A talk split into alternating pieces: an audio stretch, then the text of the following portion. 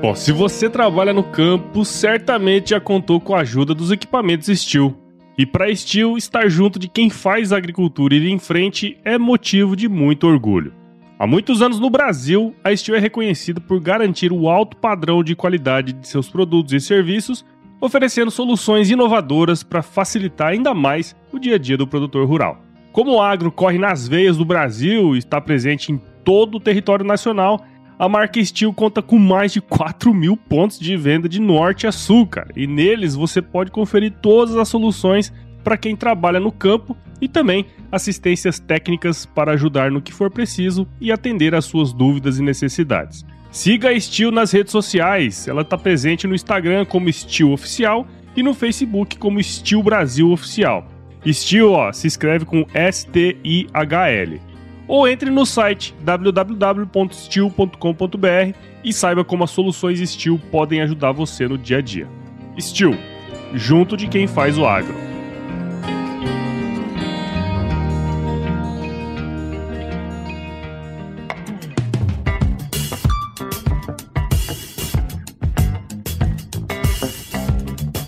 E aí, pessoa? Tudo beleza? Estamos começando mais um episódio aqui do Agro Resenha. E nessa semana eu tô com o Omar Shahini, que é gerente de relações internacionais da Sedial Halal. E o Omar é formado em biomedicina pela Universidade Internacional do Líbano. Nós vamos conversar também um pouquinho sobre isso aí. Omar, muito obrigado por participar aqui com a gente. Seja bem-vindo ao Agro Resenha Podcast. Olá, Paulo. Boa tarde. Boa tarde a todos que estão nos escutando. É um prazer estar aqui com vocês e hoje eu vou revelar informações muito muito interessante de como você conseguir um visto para entrar em mais de 150 países. Quem quiser, quem tiver esse interesse, só focar aqui com a gente que vai ser uma conversa bem interessante. Exatamente, cara, exatamente. Você que está aí do outro lado, escutando esse bate-papo aqui, não sai daí porque tá muito legal. Firma o golpe que nós já já estamos de volta aí.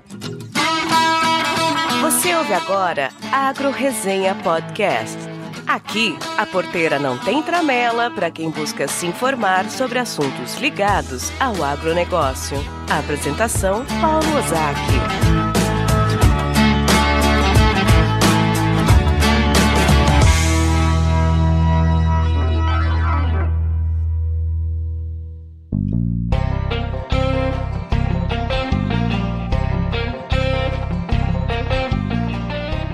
Bom, tô aqui de volta com o Omar. E, bom, Omar, acho que é uma cultura já do podcast quando a gente começa, antes de começar a resenha, que é legal saber um pouquinho aí da sua história. Conta pra gente. Vamos lá, então. Meu nome é Omar Chaine, formado em biomedicina, como você mencionou. Sou paulista, paulistano, na verdade, nasci em São Paulo, capital, corintiano fanático. Todo mundo tem um defeito, né, Omar? Esse não é o meu, pelo menos, né?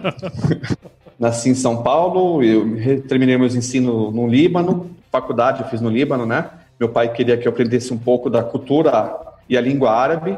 Foi aí que surgiu a ideia de me mandar para o Líbano para estudar lá, para fazer o colegial, só o segundo, terceiro colegial. Acabou de que eu gostei muito do Líbano, cara. Eu achei um país assim, uma cultura legal, bacana. E eu falei, não, eu quero continuar, eu quero estudar aqui. Foi eu me formei em biomedicina e de lá eu rodei um pouco o mundo, fui para Moçambique, trabalhei quatro anos em Moçambique, trabalhei um ano na China uhum. E voltei para o Brasil depois, né?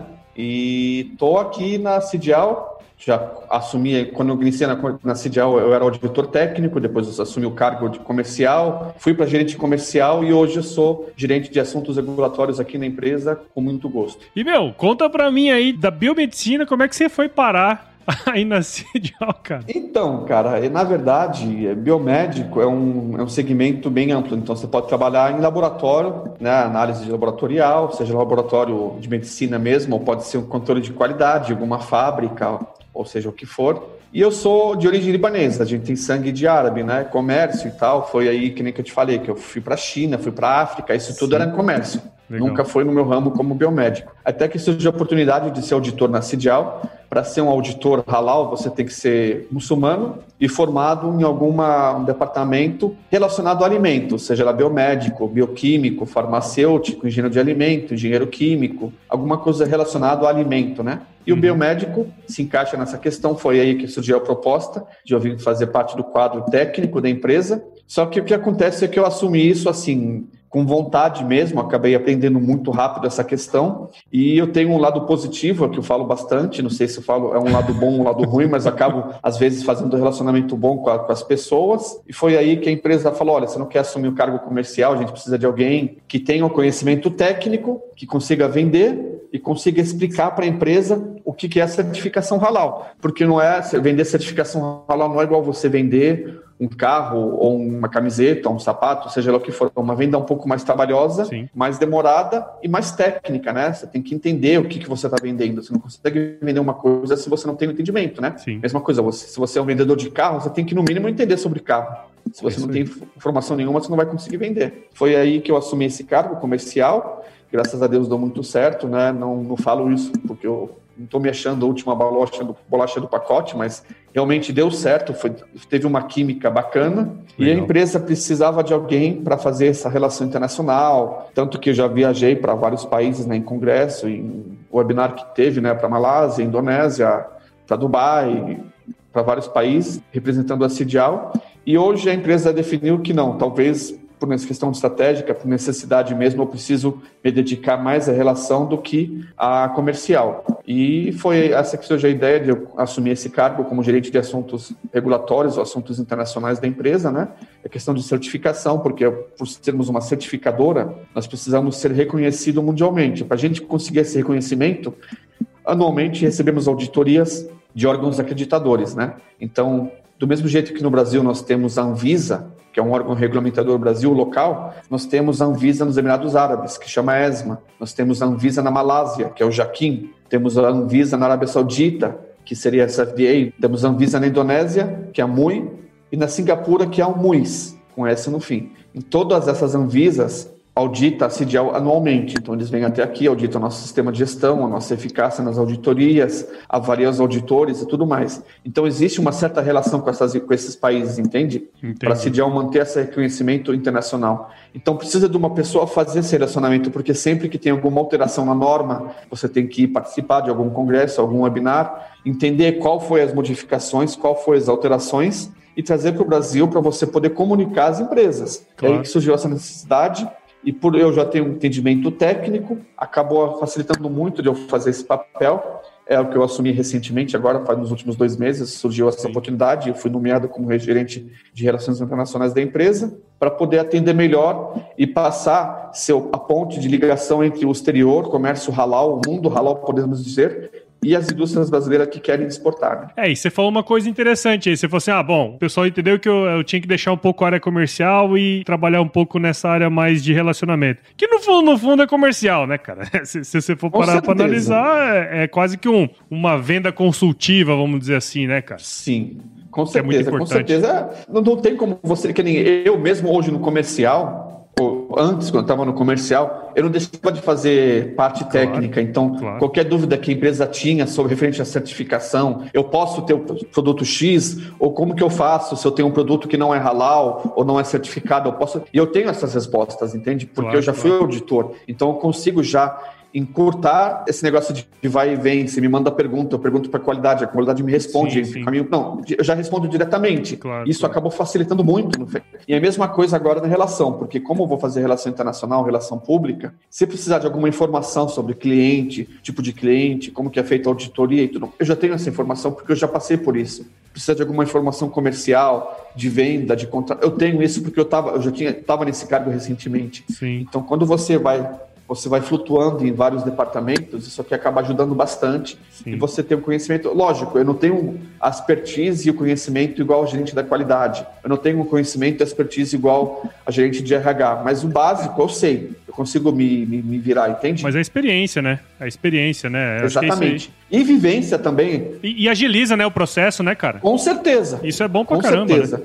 E uma coisa que ajuda é assim, a linguagem. Como que nem que eu falei, eu estava no Brasil, fui para o Líbano, e o que me ajudou muito aqui no Líbano, por exemplo, lá a faculdade ela é inglês. Hum. Então você não utiliza o árabe. Você utiliza o árabe para se comunicar. Claro. Mas a língua na faculdade que você utiliza é o inglês. A língua, entre aspas, oficial, oficial. técnica, é o inglês. Então, na Marra, eu aprendi o português, o inglês e o árabe. Isso aqui acaba facilitando para eu assumir esse cargo de relação, porque se você for viajar para o país asiático, você vai usar o inglês.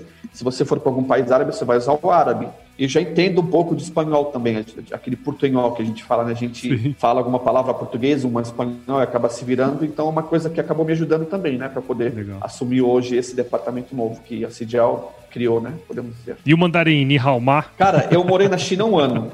Eu aprendi a falar um bem básico, cores, números, né? Sim. Tipo, você subia no táxi e fala, eu quero ir pro local X. Eu conseguia. Hoje é uma outra palavra é muito difícil, lá, né, cara? Eu, é, vivi, eu, eu, eu, vivi um mês lá na China também, aprendi só no máximo o Nihao. Ah, então, mas é que não tem como se aprender, no meu caso, porque na empresa onde eu trabalhava era tudo inglês também. Então, Sim, por mais entendi. que você queira aprender o chinês, o pessoal só fala inglês com você, como que você vai aprender? Não dá para aprender.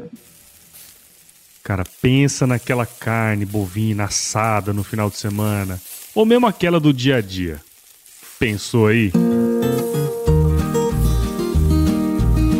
Você sabia que é muito provável que o animal que originou esse prazer que você sentiu aí agora tenha a genética da agropecuária CFM? Pois é, cara. A agropecuária CFM está no Brasil desde 1908 e possui um rebanho de 30 mil cabeças da raça Nelore criadas a pasto, sendo hoje a maior vendedora de touros avaliados do país, já tendo produzido ao longo da sua história mais de 44 mil reprodutores. Só para você ter uma ideia, isso aí é volume suficiente para atender um rebanho de mais de um milhão de fêmeas. No episódio especial que eu gravei com o professor José Bento Ferraz, a gente conversou muito sobre a importância de se utilizar touros Nelore avaliados em rebanhos de bovinos no Brasil. Tem muito chão ainda pra gente andar. Ouça esse episódio aqui no Agro Resenha e acesse o site da Agropecuária CFM, o www.agrocfm.com.br e fique de olho no Mega Leilão CFM 2021 que vai acontecer agora no dia 5 de agosto em edição virtual e abra sua porteira para o melhor da genética CFM. Siga a Agropecuária CFM nas redes sociais, procure por agrocfm no Instagram, Facebook, Twitter e YouTube. Agropecuária CFM. Confiança desde 1908.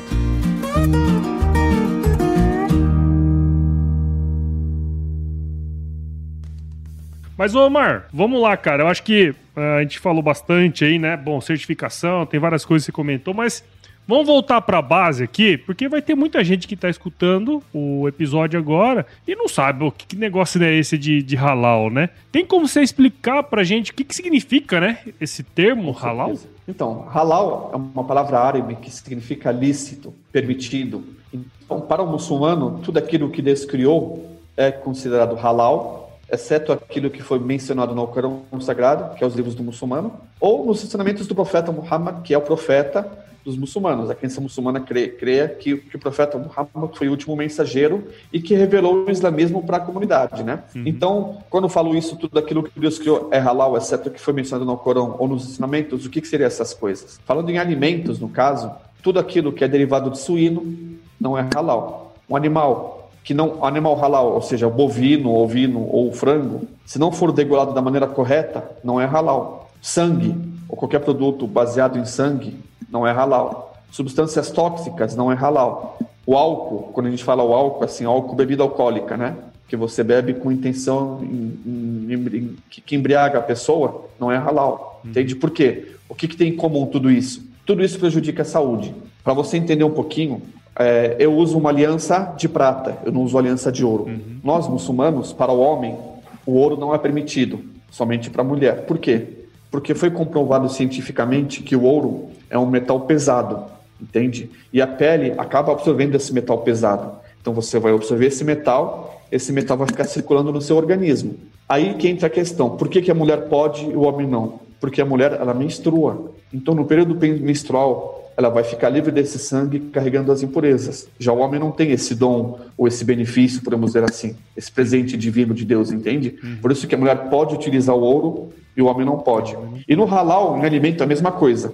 Um alimento rico em sangue O sangue ele é uma, uma assim é um, é um ambiente rico em, em bactérias, em fungos, em contaminações. Quando uma pessoa está doente, a primeira coisa que o médico pede é o quê? Exame de sangue. Por que, que ele pede exame de sangue? Porque no sangue vai aparecer tudo aquilo que você tem: bactérias, anticorpos, fungos, vírus, tudo mais aparece no sangue. Então o sangue já é uma fonte de impureza. Então se você se alimentar com um produto rico em sangue, o risco dessa contaminação ela existe, que acaba prejudicando a sua saúde, certo? Por isso que o sangue não é permitido. O suíno, o suíno é um animal que contém a cisticercose, que é um parasita. Esse parasita não morre com temperatura alta e nem com temperatura baixa. Ele tem que ser incinerado para morrer. Então, se você tem uma carne que está congelada a menos de 18 graus, esse parasita ele vai formar uma cápsula e vai se proteger da temperatura. E quando você comer essa carne, dentro do seu organismo vai estar num pH favorável, vai estar numa temperatura favorável essa larva ou esse parasita vai sair dessa cápsula ou desse ovo e vai sair e vai fazer os estragos no seu organismo. Por isso que o suíno não é permitido. O álcool, bebida alcoólica, a gente sabe o efeito que o álcool causa no ser humano. Se a pessoa fica embriagada, ela vai perder a consciência, vai acabar fazendo coisas que não deveria fazer, além de prejudicar a saúde também, que pode causar cirroses e tudo mais. Então, tudo para o muçulmano, a vida do muçulmano deve ser halal. Halal é uma conduta de vida. Como o alimento faz parte da vida, o alimento deve ser halal. Mas não é apenas alimento. O vestimento do muçulmano deve ser halal, entende? Finanças do muçulmano deve ser halal. Como você comunica, como você conversa, como você trata o outro, deve ser halal. Hoje, o vestimento, por exemplo, a mulher muçulmana ela usa o véu, não pode usar roupas decotadas, não pode usar roupa justa, entende? Isso daqui é uma conduta de uma mulher muçulmana. O homem muçulmano, você nunca vai ver um homem muçulmano andando na rua de shorts ou de sunga.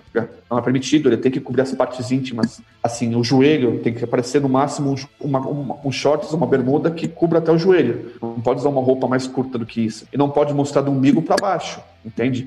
Então, assim, tem certas revelações para o muçulmano, uma conduta exata para o muçulmano. Finanças, por exemplo, o muçulmano ele não pode cobrar juros nem pode pagar juros. Então, se eu sou um muçulmano, eu faço negócio com você e você deixou de pagar um boleto, eu não posso cobrar juros de você, porque isso é contra a minha religião. Entende? Hum. E mesmo jeito, você não pode cobrar juros de mim. Só que aqui no Brasil não é um país muçulmano. Então, se eu trabalho com banco, o banco vai me cobrar juros, eu não posso falar, olha, eu sou muçulmano, não pago juros. Fala, o problema é teu. Você vai ter que pagar. Hum. Então, é uma situação que o muçulmano fica assim, de não poder pagar juros. Então, ultimamente não utilizamos cheque especial, o muçulmano não utiliza limite de conta e tudo mais para poder não cair nessa questão de juros, entende? Uhum. Então, é uma conduta diferente que o muçulmano deve ter na vida. Por quê? Para poder, primeiro, você vai atender às exigências ou a tudo aquilo que Deus ordenou, e segundo, você vai ter uma vida saudável, feliz e satisfeita. Porque assim, quando você compra um telefone, por exemplo, eu tenho um telefone aqui, o meu é o S9, mas o seu deve ser aquele iPhone 12 Pro Max, né, o mais recente que tem. Então, quando você compra o seu, quando você comprou o seu iPhone zerinho, ele vem com um manual de instrução como utilizar esse telefone, como você deve carregar ele. É a mesma coisa do ser humano. Deus criou o ser humano, enviou junto o ser humano um manual. Se você quer ter uma vida longa, uma vida segura, uma vida saudável, uma vida próspera, você deve seguir esse manual, entende? Então, isso significa halal. Tudo aquilo que é mencionado no Corão, o Corão Sagrado e os ensinamentos do profeta seria nosso manual. Então, você deve seguir tudo aquilo para você ter uma vida feliz e saudável. Uhum. Falando de, de, de, em alimentos especificamente, é tudo aquilo que não contém nada de origem suíno ou álcool, bebida alcoólica, praticamente já é meio caminho para conseguir a certificação halal. Interessante, né? Porque acaba que o, a certificação, né, a certificação halal, ela é, obviamente, fundamentada na religião, né, islâmica, né? É, se eu tivesse. Me corri se eu estiver enganado. Eu sou completamente ignorante não, é nessas mesmo. coisas, tá bom? Não, não fala isso. pode é isso pode, pode é me falar. Mesmo. E também tem toda uma questão que a gente vai falar mais pra frente, que envolve também a qualidade da produção, né? Do, do alimento que vai ser consumido, né? Então é tudo uma, uma ligação bem direta, né? Da qualidade com a, os, os, preceitos, né? Religiosos, né? É isso mesmo. Halal é uma palavra também, assim, que é sinônimo de confiança. Então, ah. o produto, quando o produto é halal, o produto é confiável, confiável, o produto é rastreável, o produto é seguro. Então, eu não posso chegar e certificar uma empresa como halal Imagina uma empresa de sucos, olha, vamos para dar um exemplo simples. Uhum. Na hora de fazer o invase do suco na garrafinha, saiu uma barata de dentro da garrafa, por exemplo. O halal não admite isso, não é permitido, porque essa barata pode causar danos, assim, não é, não é seguro para consumo. Então, uhum. se a barata estava dentro desse recipiente, qual motivo? A empresa deveria ter um controle de pragas e que proíbe que isso aconteça. Aconteceu, tudo bem, vamos investigar. Qual motivo? Foi a primeira vez que aconteceu e nunca aconteceu antes? Tudo bem, a gente pode até relevar. Acontece, uma hora ia acontecer. Não deveria, mas aconteceu. Agora, se é uma coisa que acontece semanalmente ou mensalmente, não, aí não, a gente não vai certificar. Você vai tratar esse problema, é um problema seríssimo, super grave, que coloca a vida de várias pessoas em risco, então você tem que tratar esse problema para depois você conseguir a certificação. Assim que a gente tiver as evidências de que isso não acontece mais, já passou um mês, dois meses e nunca mais aconteceu, aí sim você consegue certificação. É quase que como uma conduta moral. Faz sentido isso, não? Exatamente, mas é isso mesmo. Uma coisa, uma, com certeza, com certeza.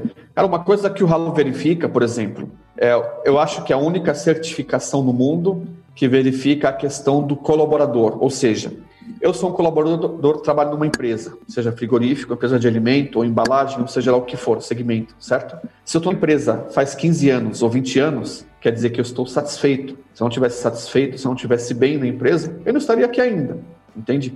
Então o halal verifica a questão do colaborador com a empresa. Esse colaborador, ele recebe treinamentos adequados para poder exercer a função que ele está? Ele é um colaborador que por exemplo, é respeitado, ele recebe o salário dele em dia, existe algum tipo de. Como que eu posso dizer? Conduta imoral dos chefes. Não sei, tipo de, é, o tipo de algum racismo, ah, ou ele sim. sofre algum, entre aspas, algum bullying, alguma coisa. Não, não tem. Porque o Halal verifica isso também, entende? Porque o Halal não aceita que uma empresa é certificada Halal e tem uma equipe, colaboradores, que sofrem racismo ou sofrem algum tipo de discriminação ou que não recebe salário em dia, ou que não recebe treinamento capacitado, ou não estão direito. Aqui no Brasil isso não acontece muito, porque o Brasil tem umas as normativas brasileiras são bem rígidas a respeito disso, né? Por exemplo, é oito horas de trabalho por dia, se passar, tem hora extra e tal. Isso no Brasil é assim, mas se você for ver outros países, tem trabalho escravo, que o halal não permite, tem, por exemplo, assédio moral, que o halal não permite, tem discriminação que o halal não permite, tem racismo que o halal não permite. O Brasil, por muita gente que não, não viveu fora, não conhece, o Brasil é assim, podemos dizer que é um país excelente para uma pessoa trabalhar porque tem, o colaborador tem direitos aqui, diferente de outros países que esse direito não existe. Então, o halal não foi feito pensando no Brasil, foi feito pensando para o mundo todo, entende? Então, essas questões... Acontece que aqui foi um campo fértil, né? Exatamente. E, a gente ia falar, eu ia falar isso mais para frente, porque o Brasil é excelente, é o principal exportador halal do mundo. É, eu acho que é até legal você ter comentado, porque assim, a gente sabe que o agro brasileiro, né, ele é um baita de um exportador de, de produtos agropecuários, os mais diversos, para países árabes, né? Exatamente. É, mas assim, eu acho que você puder comentar tanto essa questão né, da relação brasileira né, com os países árabes também, mas também o tamanho desse mercado, né? De, de, qual que é o, o, o, tamanho que nós estamos falando aí desse mercado? Paulo, para você ter ideia, hoje no mundo existe cerca de 1,8 bilhão de muçulmanos, uhum. certo? A tendência é que em 2030 esse número chega até 2,2 bilhão. Ou seja, em 2030 população muçulmana mais ou menos será um quarto ou um pouquinho mais que um quarto da população mundial. Sim. Em 2060, ou seja, daqui 40 anos mais ou menos, né? Pouco menos.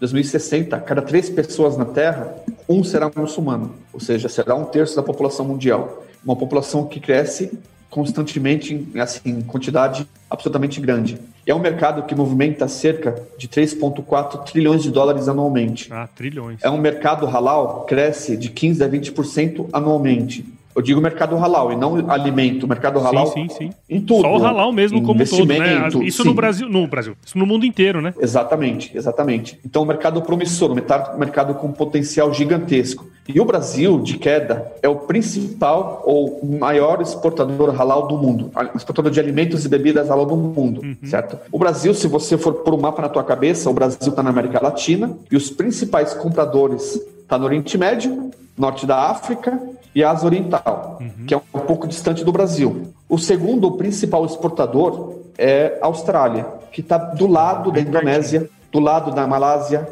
bem próximo à China, cinco horas de Dubai, a seis horas da Arábia Saudita, é diferente do Brasil que está do outro lado do mundo. E mesmo assim o Brasil consegue ser o principal exportador halal. Por quê? O Brasil é um país com dimensões continentais. Então, se você precisa de um solo Solo fértil a gente tem. Você precisa de um clima seco, a gente tem. Você precisa de chuva, a gente tem. Precisa de um ambiente úmido, a gente tem.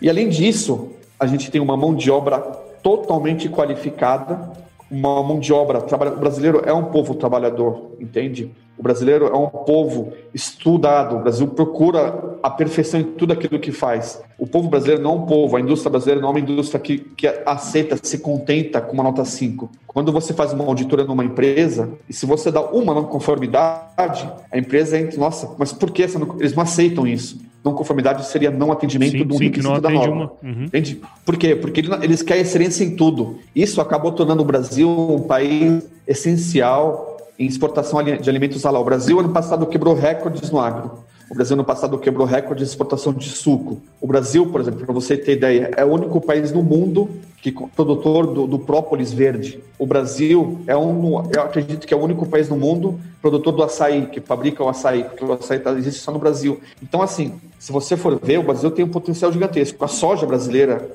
a gente sempre fala frango, carne, abate bovino, abate de frango, mas nós temos a soja também. Nós temos o milho, o amido brasileiro, que é procurado também. O açúcar, o café.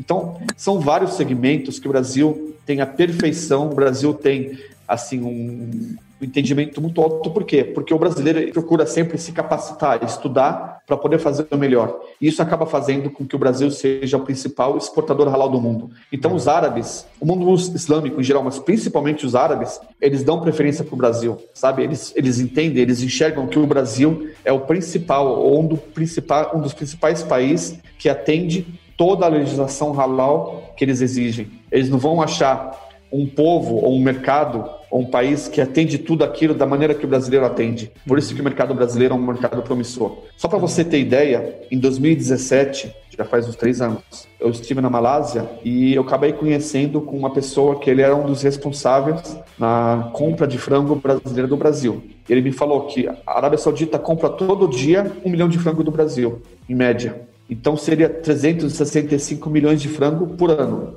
se você for ver. É um número absurdo. Hoje a Arábia Saudita tem outro planejamento, eles querem ser autossuficientes, eles querem ter a fabricação própria deles, de frango e tal. Eles têm o direito deles de sonhar, ninguém pode impedir isso. Mas eu tenho certeza que eles não vão conseguir chegar da mesma qualidade que o brasileiro tem, o frango brasileiro tem, entende? Porque é muito anos de história, de estudo, de, de, de, de assim, de, podemos dizer, de, de experiência, no caso, é, para poder chegar até onde né? chegamos. Né? Então você não consegue, do dia para o outro, chegar ao mesmo nível de, de criticidade que o brasileiro tem hoje, entende? Mas é para você entender o potencial que o Brasil tem, o potencial do mercado que o Brasil tem, entende? E o mercado que vai, o mercado, assim, não é muito agro, é um pouco fora do agro, mas para você ter ideia só, um mercado que o Brasil não entrou e assim nos próximos anos vai estar, é o mercado de cosmético. Porque o cosmético, vários produtos derivados de, é, derivado de animal entram na fabricação de cosmético. Nós temos a gelatina, que é derivado de animal. Pode ser suíno como pode ser bovino. Colágeno também. Você tem o batom, que é utilizado é, gordura, banha suína, que não é permitido. Você tem alguns corantes, que é derivado de inseto, que não é permitido. Então, o mercado extremamente forte é o mercado de, de cosméticos. E em 2024, seria, vai ser o deadline que a gente fala, ou seja, vai ser o último dia seria fim de 2023, porque início de 2024 não será permitido entrar mais nada para os países árabes que não seja certificado halal de cosmético. Hoje, se eu sou fabricante de uma fábrica de cosmético, eu posso mandar para a Arábia Saudita, para Dubai. Se eu não sou halal, eles estão comprando ainda, mas a tendência é que em 2024 eles não aceitem. Hoje, Malásia já está assim, a Indonésia já está assim e a Singapura já está assim. E a tendência é que a Arábia Saudita, Emirados Árabes, o Kuwait, o Qatar, o Bahrein, esses países árabes do Oriente Médio também vão entrar nesse. Então, você imagina o Brasil, o potencial que o Brasil tem de entrar nesse mercado de vez, entende? Então, Cara, então, é um mercado absurdo, um mercado que cresce muito. E, e que doideira isso, né?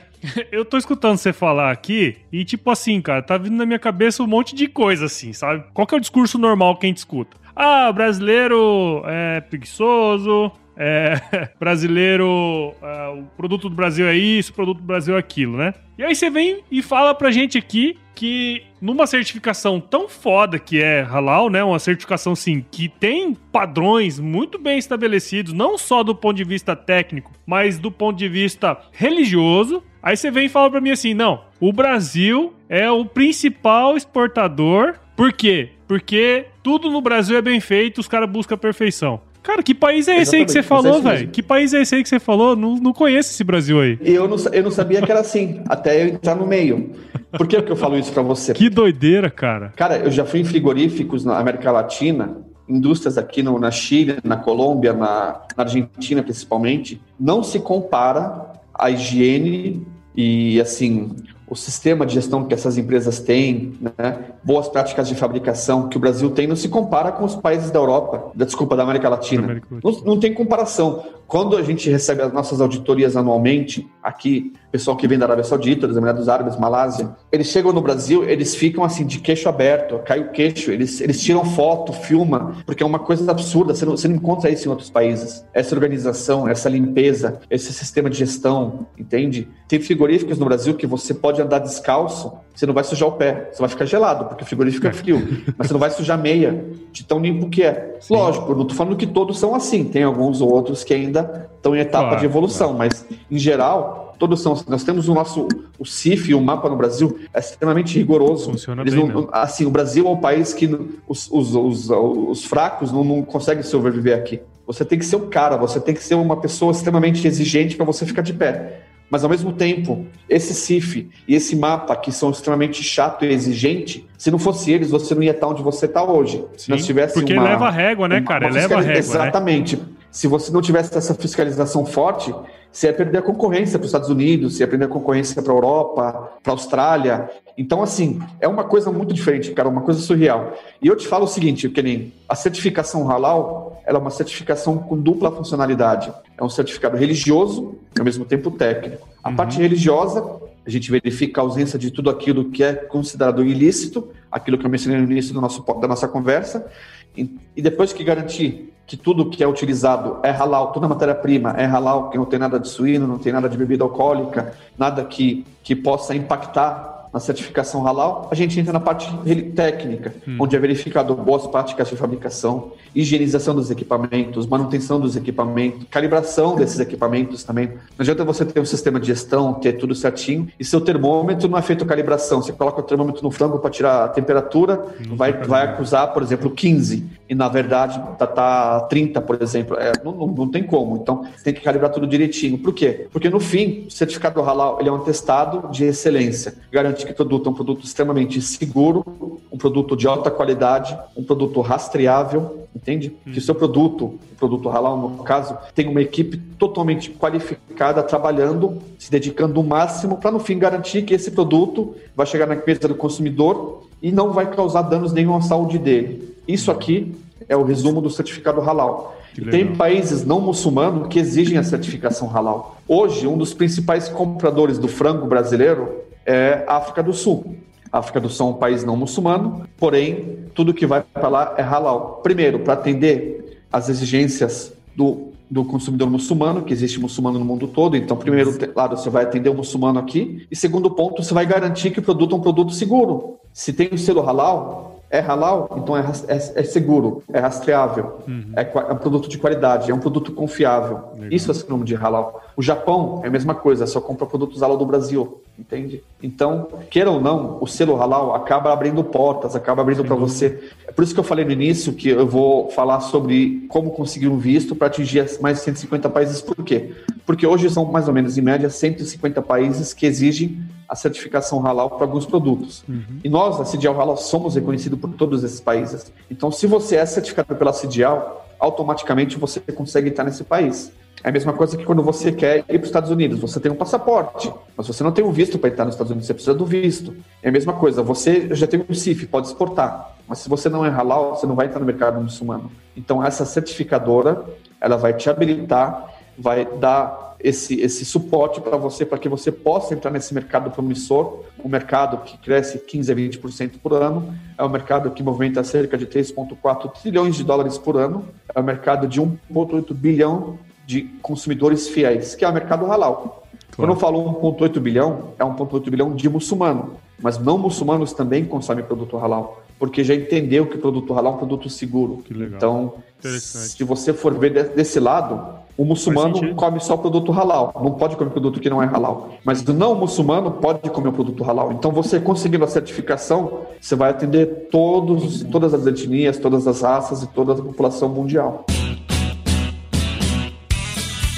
A cria é uma das fases mais importantes da bovinocultura de corte e, por ser importante, precisa de conhecimento e atenção redobrados para garantir o máximo potencial produtivo. Foi pensando nisso que a Elanco, empresa de saúde e nutrição animal, que desde 1954 beneficia não só os animais, como também as pessoas através do seu trabalho, criou o portal Cria Saudável, que reunirá tudo que há de mais recente e avançado quando se trata de pecuária de cria. Em um episódio especial que eu gravei com o Matheus Marinho, médico veterinário e gerente de marketing de ruminantes na Elanco, nós conversamos muito sobre os desafios e perspectivas da pecuária de cria no Brasil, cara. O potencial é gigantesco. Ouça esse episódio aqui no Agro Resenha e acompanhe o portal Cria Saudável em www.criasaudável.com.br para se informar sobre tudo relacionado à cria. Vale muito a pena conferir. Lembre-se de seguir seguir a Elanco nas redes sociais. Procure por Elanco Brasil no Facebook e Instagram e Elanco no Twitter, LinkedIn e YouTube.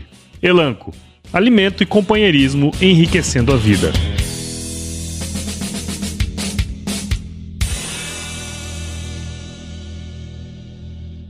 Você sabe que você tava falando aí dessa questão dos frigoríficos, quando o pessoal vem para cá, tira foto e tal, né? Eu fiz uma visita, uma missão técnica para os Estados Unidos, acho que foi 2016, né? Tinha um professor lá, o pessoal que tava acompanhando a gente lá, tinha um brasileiro que tava lá e acompanhou a nossa visita, né? E ele falou justamente isso, cara. Ele falou assim, ó, as plantas frigoríficas daqui nem se compara com o do Brasil. O Brasil é muito melhor do ponto de vista sanitário do que nos Estados Unidos como um todo, tá? Não é só lá onde ele falou, não. É, Sim. Ele, ele falou isso aí, você falou, Sim. eu lembrei disso, cara. Falei, pô, faz sentido mesmo e não é à toa que nós somos hoje, obviamente, um dos maiores exportadores de carnes, né, do mundo, né? Não com só certeza, halal, né? Eu digo assim, não só halal, não, né? de carne em geral. De sim, tudo, sim. Né? A gente fala assim, não tem nada a ver com a questão, mas o Brasil sempre foi um, a gente fala, quando você fala em vacinação, o Brasil sempre é o número um em vacina, tem Verdade. estudos e tal, tudo mais, entende? Porque o Brasil, ele, ele, ele assim, o Brasil investe nesse segmento, que é na área da saúde, área de, de sabe, estudos técnicos, estudos científicos. Então, o halal também não está longe disso. Né? Desculpa, o alimento no Brasil, as indústrias de alimentos não está também não, não, está longe disso, entende? Uhum. Quando eu te falei isso, um exemplo que eu vou dar, eu estava num país na América Latina, num frigorífico, de repente sai uma pessoa da sala de cortes, né? Tira, enfia a mão no bolso, tira um maço de cigarro, fuma seu cigarrinho, termina, ele apaga na bota e volta a entrar de novo para o frigorífico. Falei, caramba, cara, no Brasil isso aqui o cara, se ele não for preso, ele é admitido na hora. Isso se não for preso. É. Isso se o CIF não lacrar o frigorífico também e proibir, entende? E lá é normal. Normal, não sei se é normal não, não conheço as normativas do país, mas isso aconteceu na minha frente. Aconteceu, né?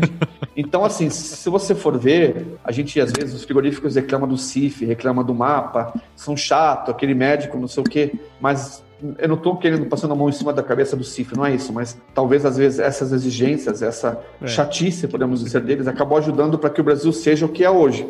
Claro. Porque se nosso CIF, nosso mapa fosse relaxado, não ia ter essa excelência que nós temos hoje também, entende? Sim, Mas lógico, você não pode chegar a falar o CIF, se o CIF são extremamente chato e exigente, também acaba atrapalhando. Claro. Mas em certas coisas foi até bom que eles são rigorosos dessa maneira, né? E para obter, cara, como é que faz? Assim, o cara quiser, sei lá, produtor ou empresa, né, quiser ter a certificação, assim, como é que faz? Hoje, como que funciona o nosso fluxo? A empresa vai entrar em contato com a certificadora, no caso com a gente, com a Sedial, a CIDIAL envia um formulário, onde ele vai preencher esse formulário com algumas informações da empresa, razão social, endereço, qual produto ele quer certificar, porque às vezes o cara não tem um conhecimento, às vezes ele quer certificar um produto que tenha suíno ou que tenha o álcool, e não podemos certificar. Então a gente pede para ele que ele preencha esse formulário, a gente vai fazer uma, uma análise rápida para ver se tem alguma coisa que possa comprometer com o halal. Caso não tenha nada, a gente dá continuidade, enviamos a proposta comercial essa pessoa assina a proposta, envia para a gente de volta, e aí a qualidade vai entrar em contato, a qualidade daqui da CIDIAL vai entrar em contato com eles,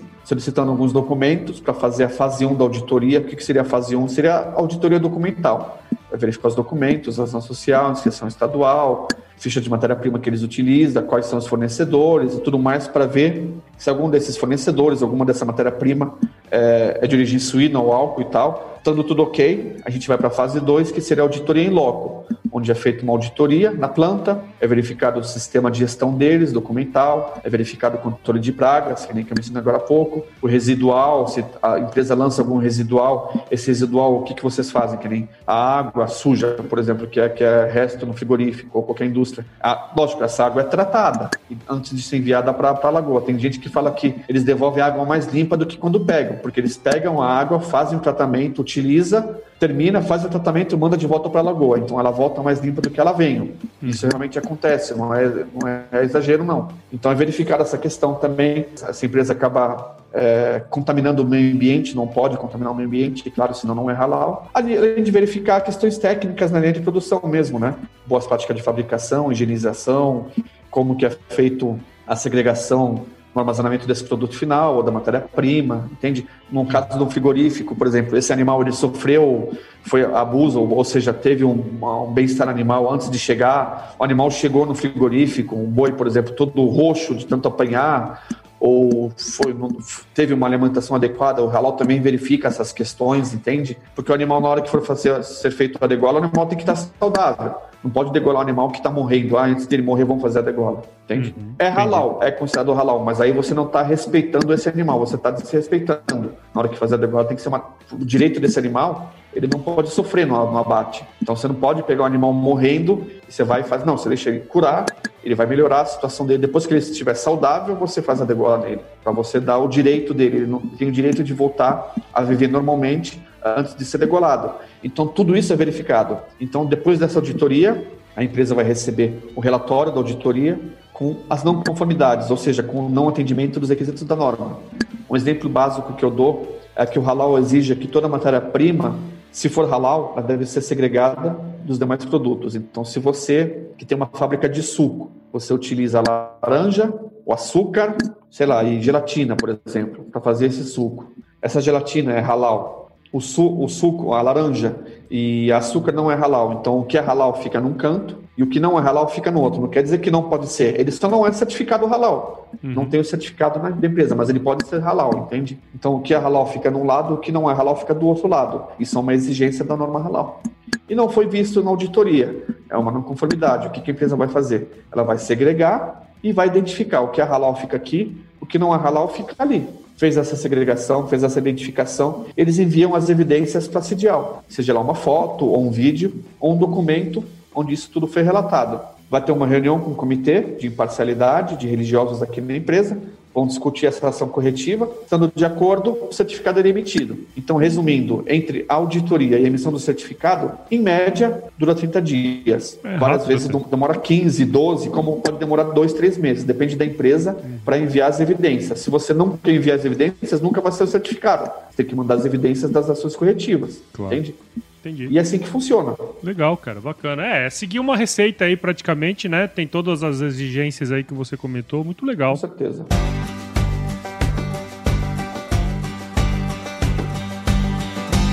E aí, tá curtindo o bate-papo, cara? Espero que sim. Mas eu tô passando aqui para te dar um recadinho. A missão da Stoller é transformar conhecimento em inovação para a agricultura, gerando valor a todos os envolvidos. Por mais de 50 anos, ela transforma conhecimento em inovação no esforço de impulsionar as culturas a alcançarem seu máximo potencial genético e atingir altas produtividades. E quando se trata de conhecimento, você pode encontrar tudo sobre fisiologia, nutrição e biologia de plantas no podcast Campo On, produzido pela Stoller.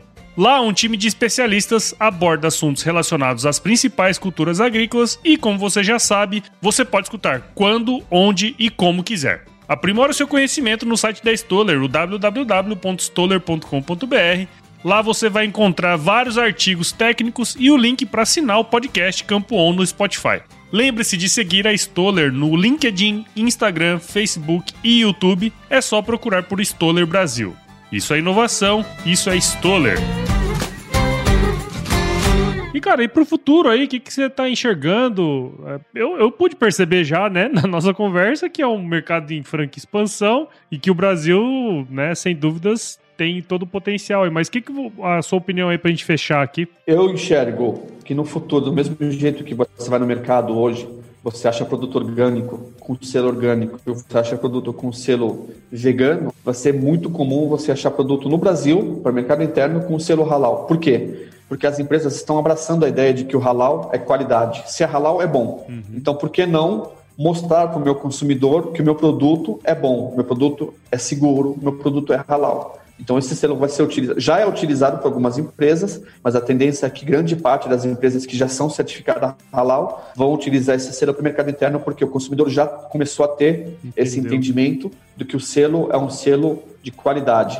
E exportação, se o Brasil hoje está em primeiro lugar, a tendência é que daqui três ou quatro anos o Brasil esteja em primeiro lugar com uma distância muito grande entre o segundo lugar. Hoje é o dobro da Austrália. Uhum. Quanto mais tempo vai passando, mais essa distância vai aumentando. Então, Entendi. se hoje é só o dobro, em cinco anos já vai, vai ser o triplo, se não for mais que isso também. Uhum. Entende? Essa, essa, esse daqui é fato, é questão de tempo só para isso ser comprovado. Bacana, cara. Pô, bacana aí, hein, Omar? Baita aula aí que você deu aí sobre Muito obrigado. o mercado halal, né? Eu acho que eu quis trazer aí um pouco desse contexto. Nunca tinha trazido, né? Nada nesse sentido. Eu achei que foi certeza. muito legal, gostei demais. Que Tirei bom, várias dúvidas aí contigo, né? E tenho certeza que quem tá do outro lado ali ou viajando no carro, ou fazendo um exercício, escutando esse, esse episódio, tenho certeza que o pessoal entendeu bem aí os conceitos, né, da certificação halal, enfim, a, a, o, o significado do termo, que eu acho que é uma coisa que muita gente ainda não conhece, né, cara? Então, muito obrigado por você ter participado aqui com a gente. Parabéns aí pelo seu trabalho, hein, cara? Muito obrigado, foi um prazer, mas foi um prazer de verdade mesmo. Eu sou uma pessoa que eu falo do halal com o maior prazer, é algo prazeroso para mim tem duas coisas nessa vida que eu tenho o prazer em falar: Corinthians e Halal.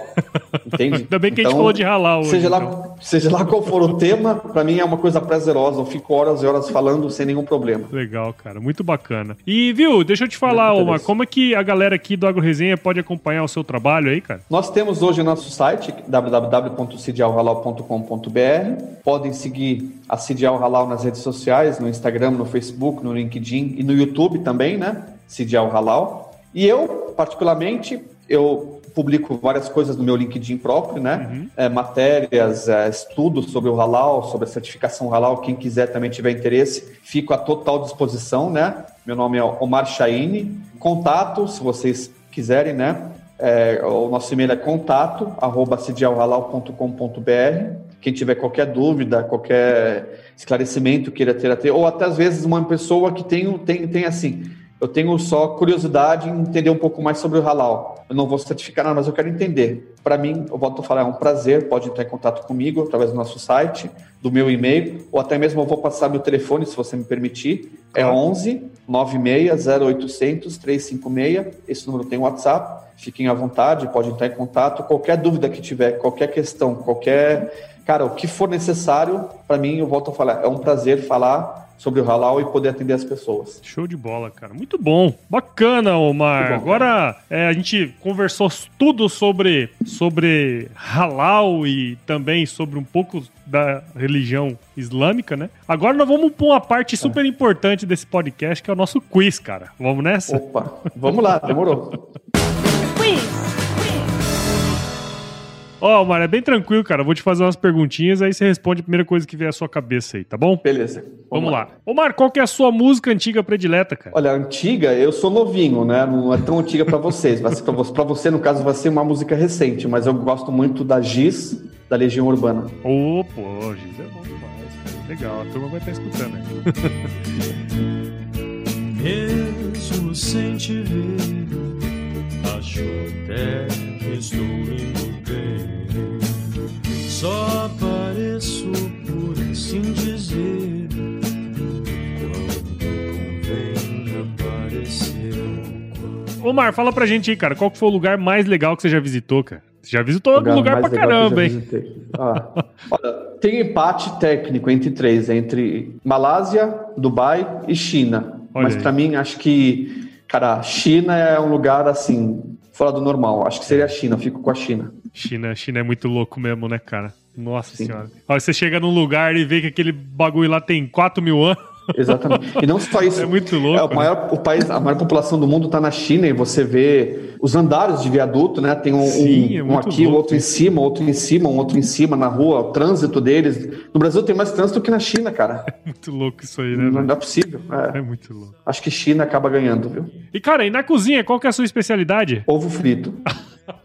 Pô, achei que o cara ia falar, não, faça um hum. tahine, um, um bagulho assim. Nada, não. Só ovo frito. Ovo Tem uns frito. aqui que vem aqui que eu fazer, eu cozinho uma água como ninguém. É, então, é, tô quase lá. Até o ovo frito também não sai aquela maravilha. Sai meio queimado, meio cru às vezes, não sei. Mas mais que isso, não, nunca arrisquei. Não. Legal, cara. E indica um livro aí para quem estiver escutando que foi bom para você, velho. Olha, cara, eu, por ser assim, muçulmano, e um livro que a gente nós temos assim, o Alcorão Sagrado é um livro muçulmano, mas é um livro lógico. Até nós temos aqui o Alcorão em português, né? Quem quiser interesse, se tiver interesse, é só entrar em contato que a gente envia para essa pessoa com o maior prazer, sem custo algum. Mas um livro que uma pessoa pode possa buscar para entender um pouco mais sobre a cultura e a religião islâmica é a, é a vida do profeta Muhammad, né?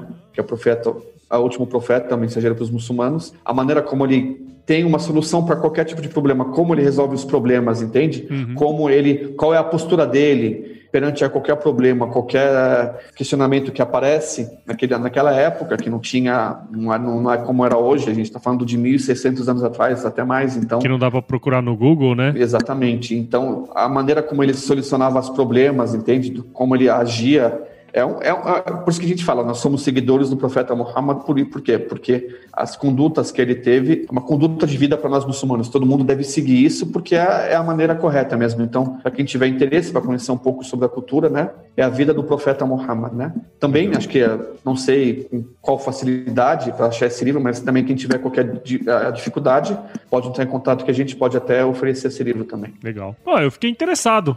acho que até eu vou querer. Com certeza, com o maior prazer. Fechado então. E, Omar, se você se encontrasse com o seu eu de 17 anos hoje, cara, qual seria o melhor conselho que você se daria? Cara, eu ia falar para ele que continua nesse caminho. No início foi difícil, tinha vários espinhos, mas valeu a pena. Vai chegar um certo ponto que você vai começar a colher os frutos. Ia dar um outro conselho também: aproveita porque em 2020 vai ter a pandemia, você não vai poder abraçar seus pais, você não vai poder conversar com seus amigos, queridos. Então aproveita enquanto pode, porque isso aqui acho que nada dói mais do que a, a, a, morte de você perder um parente é uma dor muito forte, mas você não poder, assim, aquela aglomeração saudável, você ir com seus parentes, passar, almoçar todo mundo em família, é muito triste, é muito difícil, né? principalmente para quem tem criança, que está acostumado sempre ir nos vós e tal, é difícil. Ia falar para aproveitar esse momento que pode ir nos pais. E eu dar um, não, não um conselho, mas ia falar uma outra coisa, uma informação importante. Ia falar que nós estamos já em 2021 e o Palmeiras ainda não tem Mundial. ah, muito bom, muito bom. É isso aí, Palmeiras não tem Mundial, muito bem. Legal, cara. E pra gente finalizar aqui, ô Mar, você tem o costume de escutar podcast? Com certeza. Você lembra como é que você começou a escutar, cara? Eu comecei a escutar porque eu fiz um podcast sobre ah, é? cosmético halal. E eu, na verdade, assim, eu escutava que tinha podcast e tal, não sei o quê, mas falta de hábito mesmo. Daí, quando eu fiz o meu podcast, eu acabei escutando o meu podcast também, achei interessante. Daí, eu tô sempre lá escutando o podcast, ouvindo, né, algumas coisas super interessantes, bem legal, né? Tipo, tem empresas que, como ela surgiu, como eles começaram, Sim. grandes empresas hoje brasileiras, começaram do nada, uma pessoa que era um padeiro acabou sendo dono de uma empresa gigantesca, um potencial gigantesco na América Latina. São histórias bem interessantes que vale a pena mesmo escutar, né? Legal, cara. É, eu sempre falo pra turma, né? Normalmente as pessoas começam a escutar podcast porque por uma indicação, né? Alguém que falou e tudo mais. Então eu sempre falo, se você aí do outro lado que estiver escutando esse episódio aqui, ó, gostou, tirou uma coisa boa daqui, cara, indica esse podcast para um amigo, né? Eu falo para indicar o Agro Resenha, mas pode ser qualquer podcast. Nós estamos disponíveis em todas as plataformas: Apple, Google, Spotify, Deezer, Cashbox, todos os agregadores de podcast possíveis e imaginários. Nós estamos também nas redes sociais: Instagram, Facebook, Twitter, temos no LinkedIn também. Entra no nosso grupo do WhatsApp ou no nosso canal do Telegram, é só entrar aí no nosso site que você vai achar. E escreve pra gente no contato agroresenha.com.br se você achou que tem alguma coisa legal para comentar ou se a gente falou alguma borracha aqui. O AgroResenha também faz parte da rede Agrocast, a maior rede de podcasts do agro e também a mais fofinha do mundo, que você pode encontrar outros podcasts do agro lá para se informar, tá certo? Omar, muito obrigado, cara. Foi um baita de um bate-papo bacana aqui.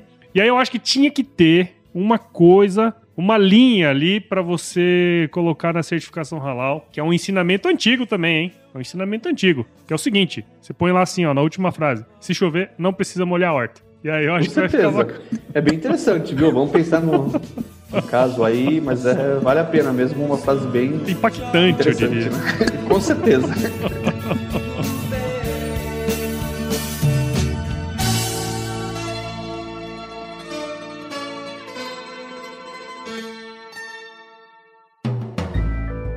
mais um produto com a edição Senhor A.